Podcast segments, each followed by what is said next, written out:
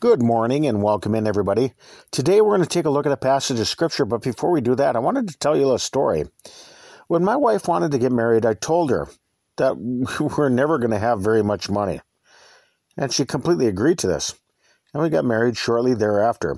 And we were both baptized by submersion in 1999 and had all of our past sins forgiven through Christ Jesus. And on that day, we began our walk together in the Christian faith. And if you look at 2 Corinthians 6, beginning verse 17, it says, Wherefore come out from among them and be a separate, saith the Lord, and touch not the unclean thing, and I will receive you, and will be a father unto you, and you shall be my sons and daughters, saith the Lord Almighty. And because of biblical mandates here in this passage and the separation clause, I built a small cabin out in the woods to keep separate from the world and its influences. And we had discussed moving out into desolate regions of Alaska, or maybe buying a remote uh, island where we could be alone and raise our family. But God placed us in a small little town of 200 people in North Northome, Minnesota. And we've never had very much, according to the world standards, but uh, we've always had each other in our faith in Christ.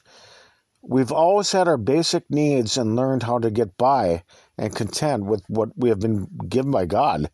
We've had goats, chickens, rabbits, and fish for food. We've had greenhouses and gardens. One of the very first beds that Andrew ever slept on was made out of cattail down, which my wife and I picked down by the river. All of our cooking has been done over a wood cook stove, along with heating uh, heating our home in the coldest of winters. Other items that we might have needed from time to time were purchased very inexpensively at rummage sales, or we found free items that people were going to throw away and they really didn't want anymore. Numerous repairs that were done on our home were salvaged from a home that somebody was throwing in the dumpster. Andrew and I completely took it apart. My wife and my family have never lacked things that we truly needed because the Lord Jesus Christ has always taken care of us. Like the disciples of the Lord Jesus Christ, I too walked away from a good paying job in the world. Good paying job. And uh, any extra things that uh, may have been needed were provided through our family businesses where we work alongside each other. And our family is very similar to a dairy farmer whose family members all work and help out by milking cows and feeding and taking care of the animals. Just as Lot took his wife and family and left Sodom and Gomorrah, our new lifestyle was chosen in order to be faithful to the teachings of Christianity. And I came out from the world to be separate. And this doesn't mean that we completely cut off society around us, because my hope is that they'll believe the truth of Christ and His Word. My family has evangelized, preached, handed out flyers and Bibles over the last 20 years. But we made the choice that others have to be independent and separate from the world and its philosophies. And to live like this, you need to choose it. Your love for God and to please Him must be greater than any other treasure on this earth. This is why the love of money is the root of all evil. You must be capable of turning away from it uh, in order to love God perfectly. Moses is a prime example of somebody who turned away from all the riches and pleasures that Egypt had to offer him in order to serve God and to do his will. The apostles of the Lord did the same. They turned away from their earthly jobs in order to follow and to serve Christ. Uh, Matthew 6 24 says, No man can serve two masters. Either he's going to hate the one and he'll love the other, or else he'll hold to the one and despise the other. You cannot serve God and mammon. When we choose to be content with our food and our clothes, when we choose to be content with the simple things that God gives us from day, to, from day to day, we have more time available to spend with each other and to grow in our faith and our relationship with the Lord Jesus Christ. Our love for the Lord Jesus Christ needs to be the greatest love above all other things. In the church, we must learn contentment so that we can be filled with spiritual riches that come from Jesus. Hebrews 13:5 says, "Let your conversation be without covetousness." and be content with such things as you have, for he hath said, I will never leave thee nor forsake thee. The Lord Jesus Christ has to be our greatest love. We seek after what we love. When people are seeking monetary gain and attempting to improve their own standing in society, their eyes are not on Christ, they're on the world. 1 Timothy 6, beginning of verse 5 perverse disputings of men of corrupt minds and destitute of the truth, supposing that gain is godliness. And he says, From such withdraw thyself. Godliness with contentment is great gain. We brought nothing into this world, and is certain we carry nothing out.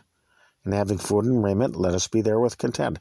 But they that will be rich fall into temptation and a snare, and into many foolish and hurtful lusts, which draw men into destruction and perdition.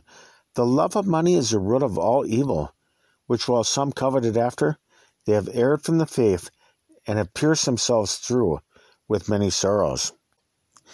When somebody is rich, they have far more than what they really need to get by on.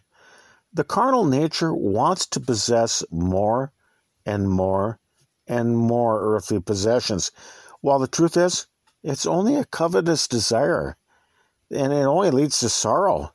The Apostle Paul learned to be content and to be happy with what he had. Philippians 4:11 says, "For I have learned, in whatsoever state I am, therewith to be content." Because of our family's choice to be separate from the world and be content with the simple things that God has given us, we have had much more time to seek God and to spend time with each other. I mean, look look at the world today. A lot has happened in the last 300 years. And many times I feel like a man who has been born in the wrong century. Um, in the past, women stayed at home to help their husband, but now they've gone off to work in society.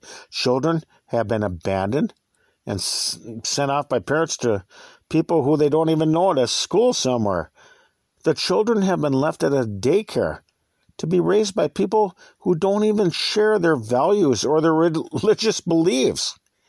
Years go by and they don't even know who their children are anymore because the love of money has completely blinded their eyes. And when I think about this, I'm always I, I always remember the movie about Scrooge, who because of his lust for money missed out on all the important things in life. Money can never provide something that a lot of us need more than anything else quality time with God and with each other. Time is a precious commodity. Everybody needs to grow, and uh, not only with God, but with each other. And you need to pick and choose how you're going to use your time. Do you want to earn less and be able to watch your children grow up? Do you want to be there the moment that they take their first step? Do you want to hear them as they speak the first word that comes from their mouth? That's something I chose. And uh, because of the choices that I made, I was able to see these uh, things come to pass. I've watched as my kids learned to sing songs about Jesus when they were very young. I was there when they asked me to baptize them. I was there when they had their first communion. I was the very first person to see my children take their very first breath as I caught them coming out of the womb on our bed at home. These were all things that I have been able to see in my life because of the choices I made to be content. There are memories that are etched in my mind and my soul. Nobody can ever take away from me, and I won't trade for anything in the world. So there is something that money can never do. It's to replace the time that you spend with God or with others. You make the same choices that I did? You eventually learn to be content with the simple things in life? So let's think about these things for right now. We can be found on your web browser by searching TLK JBC, where you can find our diaries uh, distributed through various platforms. And we're not associated nor affiliated with any other religious groups. You can get our entire podcast feeds directly along with transcripts at tlkjbc.com. Or I suppose that you can find us somewhere up here in the great northern Minnesota woods. And peace to all, and Lord willing, we'll talk with you some more tomorrow. Till then, bye bye, everybody.